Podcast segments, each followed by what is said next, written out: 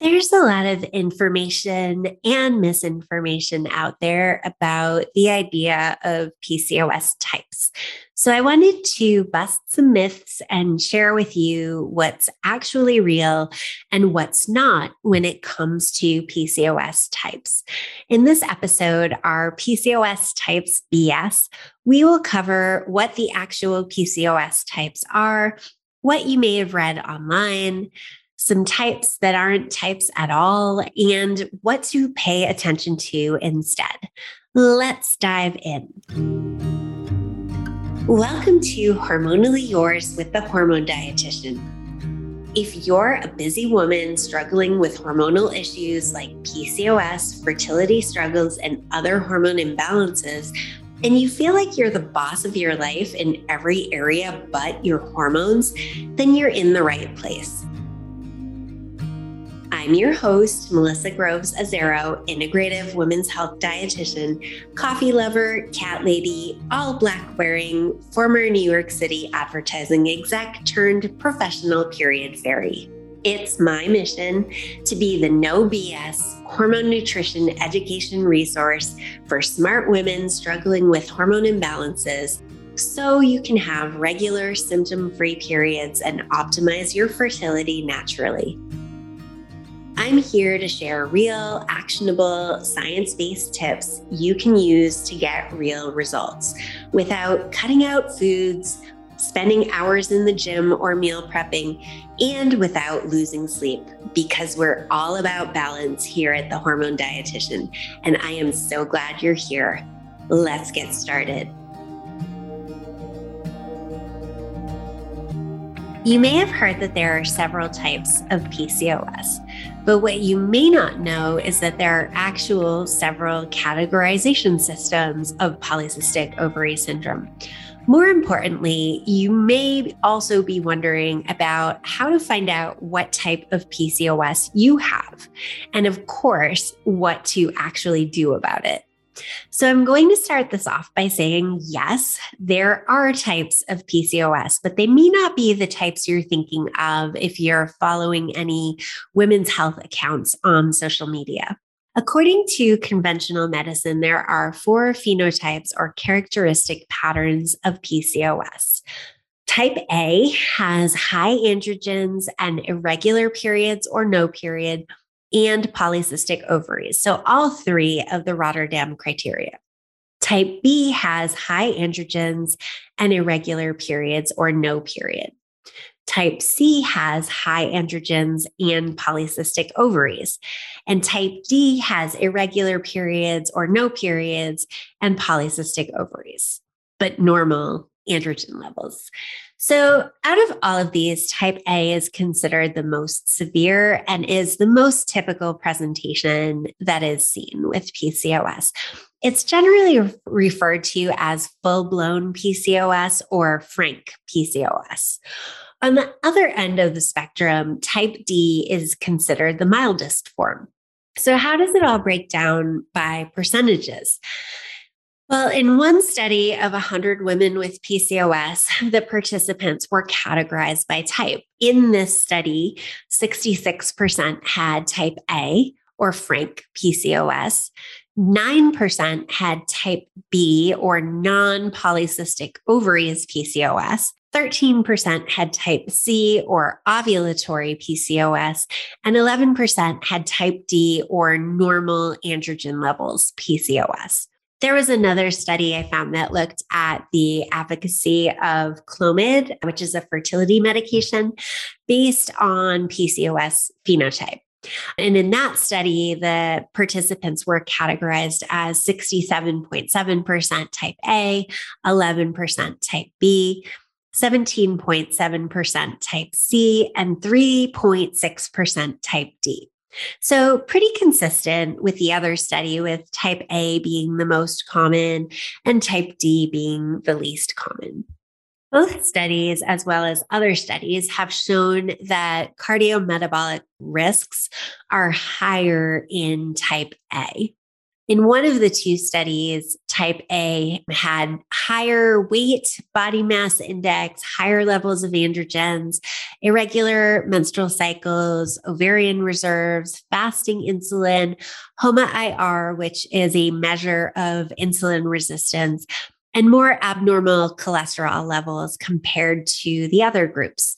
The other study showed that women had PCOS without high androgens didn't seem to have many of these same metabolic risks. It is possible also to move from one category to another with treatment, diet, and lifestyle changes. You know, for example, if you're diagnosed and you have all three criteria, so you have those high androgens, you have irregular cycles, and you have polycystic ovaries, but then you work on your nutrition and your lifestyle and you follow up after six months or a year you may find that you've moved down to a different category or completely reversed the clinical appearance of PCOS where you no longer fit into any of these four categories. However, PCOS doesn't ever go away. The way I explain it is that, you know, even though you may now appear normal on labs after, you know, doing this nutrition and lifestyle work, the tendency is still going to be there for you. So if for whatever reason you stop working on all of the nutrition and lifestyle things that you're working on, those symptoms and markers are just going to come back. According to conventional medicine, that's it. That's the types, which is why your doctor might give you a funny look if you ask them what type of PCOS you have. Functional medicine approaches things a little bit differently and has a different categorization system for PCOS. There's four functional medicine types that you might see talked about on social media or in books about PCOS. The first type is insulin resistant PCOS, uh, which is dominated by symptoms like high blood sugar, darkened skin around your neck and armpits, carbs and sugar cravings, and weight gain. The second type is inflammatory PCOS. This is dominated by symptoms of chronic inflammation like acne and skin rashes, fatigue, joint pain, gut issues, and weight gain. The third type is adrenal PCOS, where the primary androgen that is high is DHEA, which is made primarily by your adrenal glands, in contrast to testosterone, which is made primarily by the ovaries. And finally, the fourth type is post pill PCOS, which is seen in women who had normal periods before going on the pill, but then experience symptoms of PCOS after coming off the pill.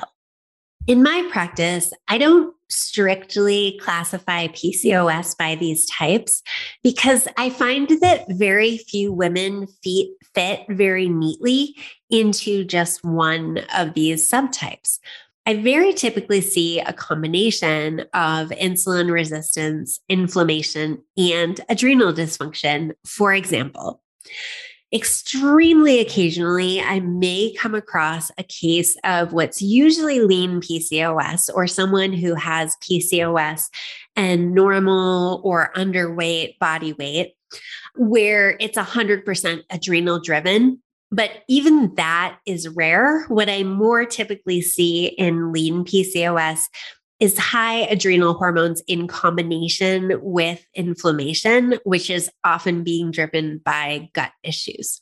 So, the whole idea of these types of PCOS is really an oversimplification of what's happening. I especially love when I see things like take this quiz to find out your PCOS type. And then it doesn't matter what results you get, the answer or the solution is always the same. Follow this one size fits all restrictive diet for all four types, no matter which type you have.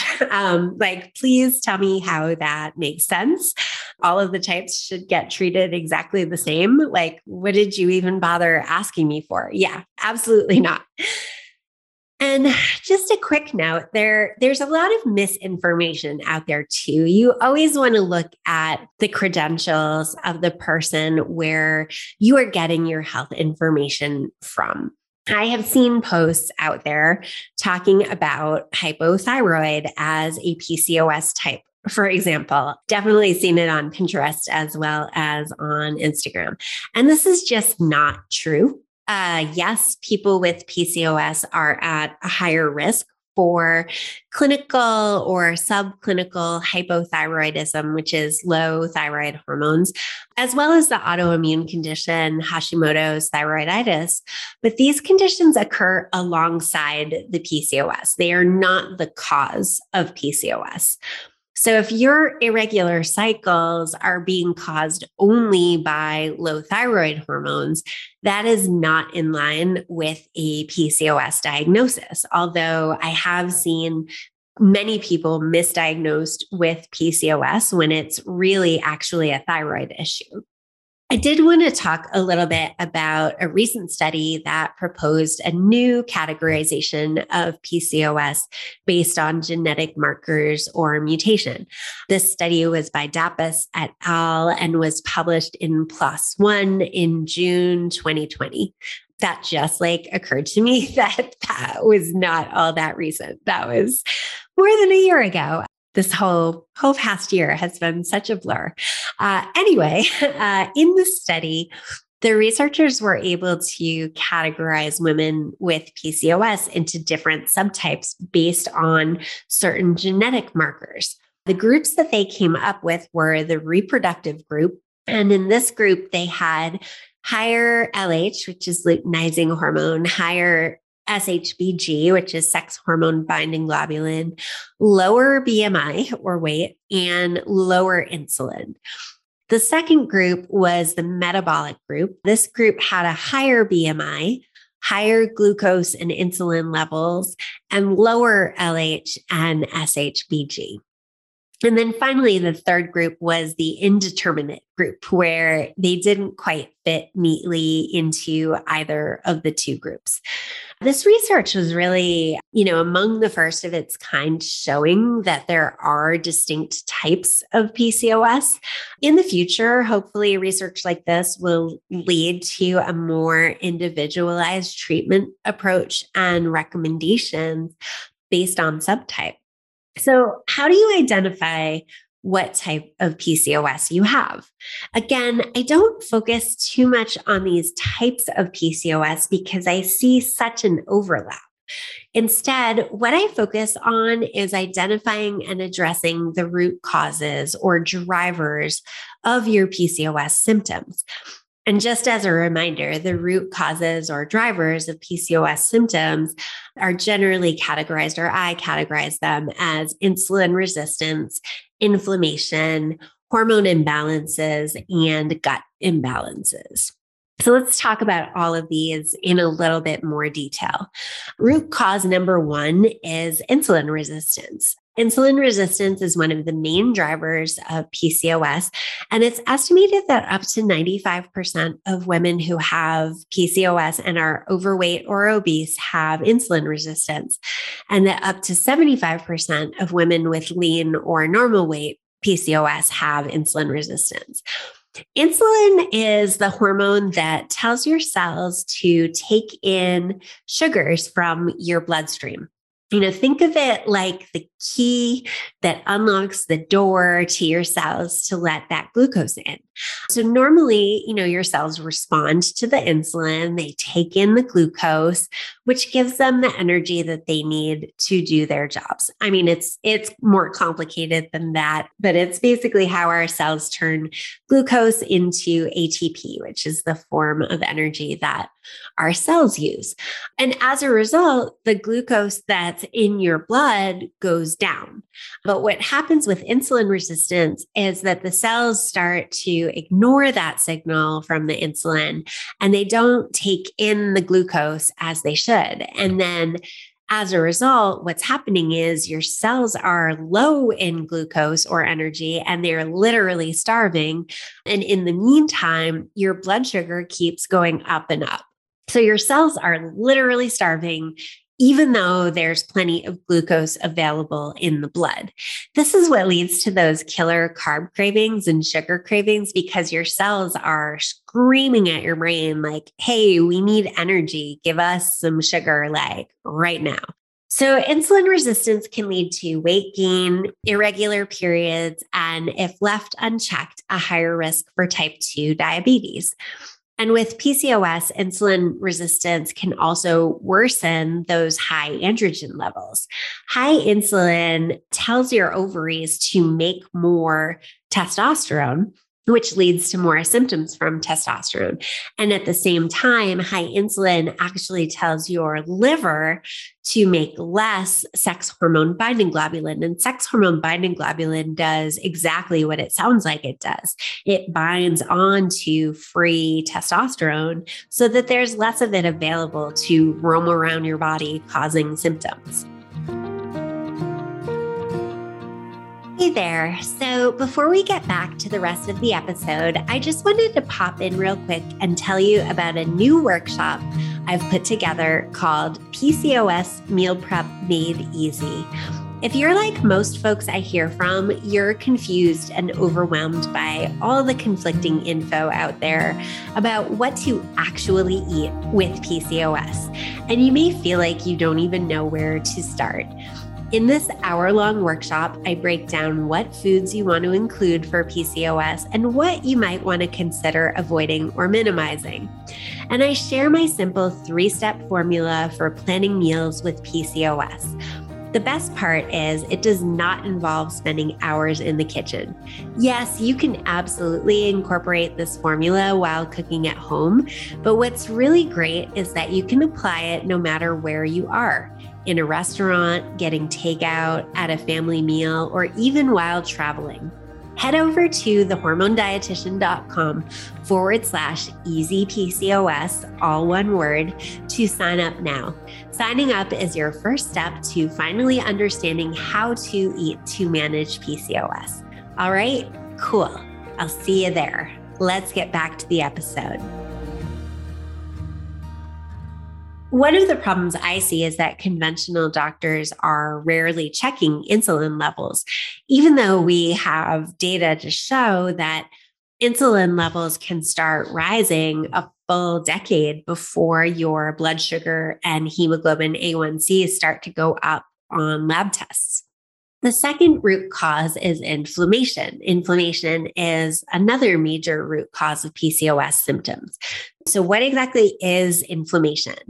Inflammation is the release of inflammatory compounds like cytokines and others that can trigger an inflammatory response in the body. Inflammation can come from many places like the gut, a chronic injury, etc. Even healthy activities like exercise can trigger inflammation. Inflammation is actually a good thing. When there's an injury or an infection, we want there to be inflammation to bring the nutrients and the resources to that area that are needed to get rid of the problem. But with chronic inflammation, like what's seen with PCOS, inflammation and PCOS turn into this sort of vicious cycle. High blood sugar and overweight and obesity can all make inflammation worse. And then on the other hand, inflammation makes it harder to lose weight and increases the risk for insulin resistance. So all of this is happening at the same time. The good news is uh, we can combat inflammation with an anti inflammatory diet and lifestyle changes. And no, it doesn't mean having to cut foods out of your diet usually. The third cause that I see with PCOS is hormone imbalances. So, we all know that androgens play a big role in PCOS symptoms, but did you know that other hormones can be imbalanced as well? Hormone imbalances are one of the major PCOS root causes for most women with the condition. Testosterone, which is coming mainly from the ovaries, can be high. DHEA is another androgen that comes, you know, mainly from the adrenals.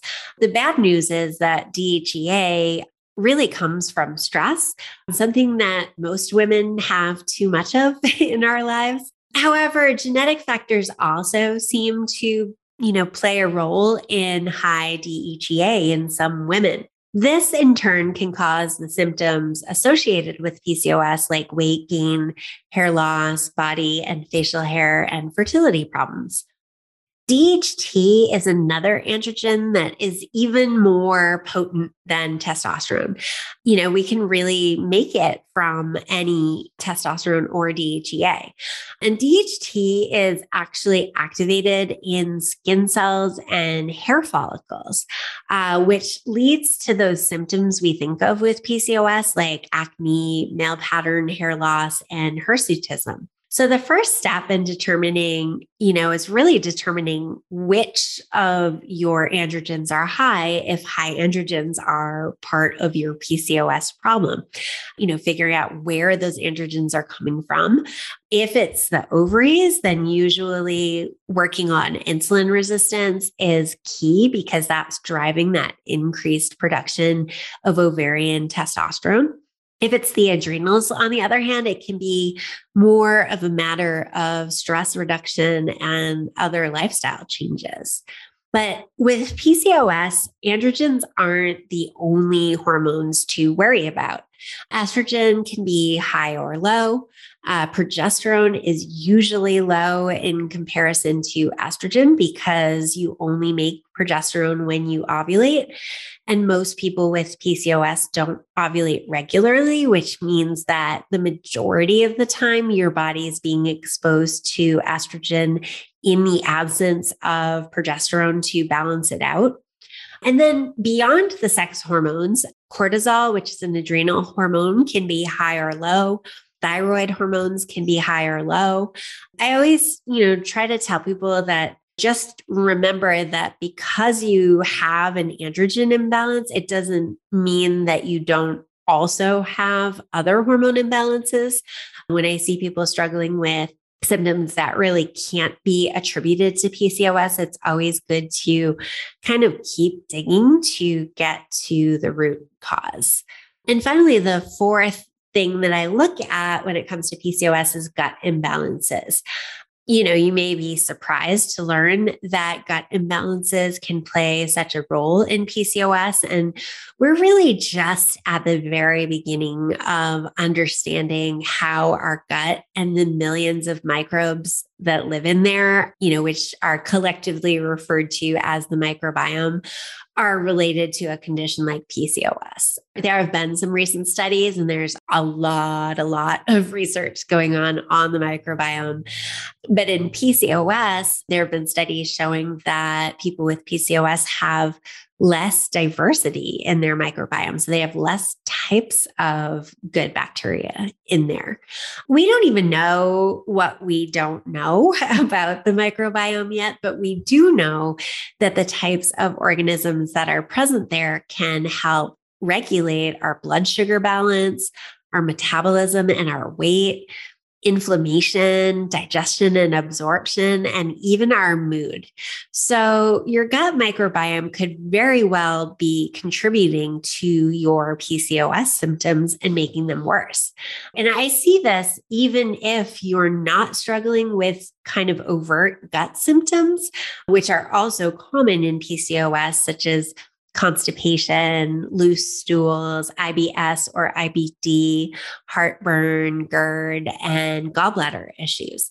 But even without symptoms of gut issues, we still can see that imbalance in gut bacteria. So, testing can help you determine which root causes are problems for you. Typically, looking at things like fasting glucose, fasting insulin, uh, the HOMA IR uh, to measure where you are on that insulin resistance scale. I look at HSCRP for inflammation levels, hormone testing, thorough hormone testing, and then uh, gut testing may be something else you want to consider, especially if you are struggling with some of those more common GI symptoms. I do want to note that root causes are different for everybody. Different combinations of these root causes can be causing the symptoms that make up your own particular experience with PCOS. Remember, PCOS is a syndrome. So it's a collection of symptoms and it, it looks different for everybody. And then treatment approaches using nutrition, lifestyle, or targeted supplements are going to be different depending on what your root causes are. Someone who has a very typical insulin resistance driven, high inflammation, you know, gut imbalances type of PCOS, their treatment plan is going to look very different from someone who has lean adrenal based PCOS. And, you know, remember that most women have more than one root cause underlying their symptoms. So, because everyone's root causes are different and can occur in different combinations, it's best to work with a professional who can help you identify and treat your root causes. There really is no one size fits all when it comes to PCOS, which is why I'm always speaking out about, you know, the quote unquote PCOS experts who, you know, the, the materials they put out are very much, I have PCOS. I did X, Y, and Z, and I feel better. So you should also do X, Y, and Z. A healthcare practitioner, you know, is going to have experience with all of the types of PCOS and be able to determine, you know, which of the strategies might be more beneficial for you. And on the other hand, which strategies might be harmful for you as well. So, I did want to talk a little bit about the approach I use in my practice to address the root causes of PCOS. My six step method to PCOS success, which is my proprietary method in my course and what I use with my clients. Step number one balance your blood sugar. And we'll talk about this in future episodes for sure. Step number two lower inflammation. Step number three, address those gut imbalances. Step number four, balance hormones, because you can't have balanced hormones if your gut's not working. Step five, we then, you know, once we're starting to get lab tests in, we customize the plan based on those lab results, but also on your needs, your goals, what your lifestyle looks like, your cultural background, your preferences. You know, we really customize a plan that's going to work for you. And then finally, the sixth step is making it sustainable for long term success. PCOS is a lifelong condition. So any changes that you implement have to be something that you can stick with for a lifetime. And the way that we do this in my practice is by approaching it from four different angles. Number one is nutrition. Number two is lifestyle, which can encompass sleep, stress, exercise, and environmental toxins. Step number three is supplements. And the fourth angle is testing. So you might be surprised to learn from a dietitian that it's not just about the food. Uh, an integrative approach incorporates all areas of a person's life. It's really a holistic approach to healing, and all four areas are key to your success.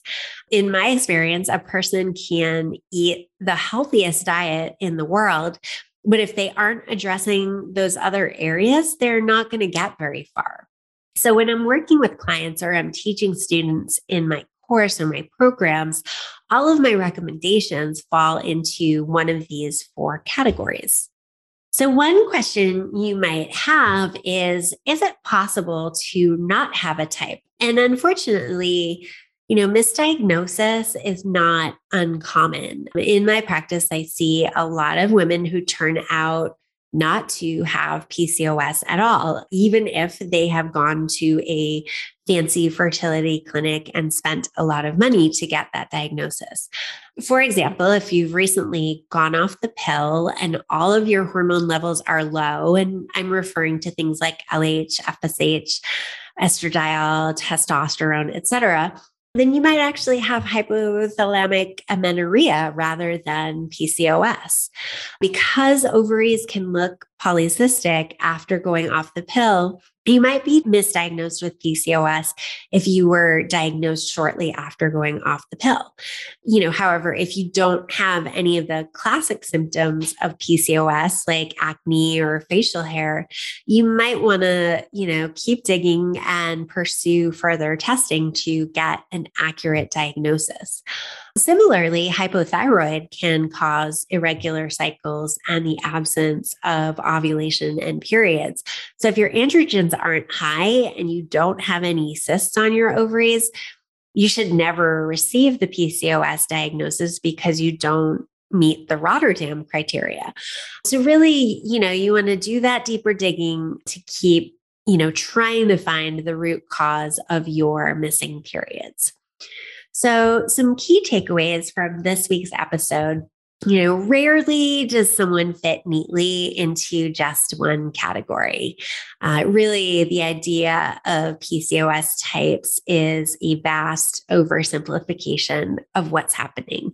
Instead, most women have a combination of root causes that need to be addressed in order to manage their PCOS in an individualized and balanced manner.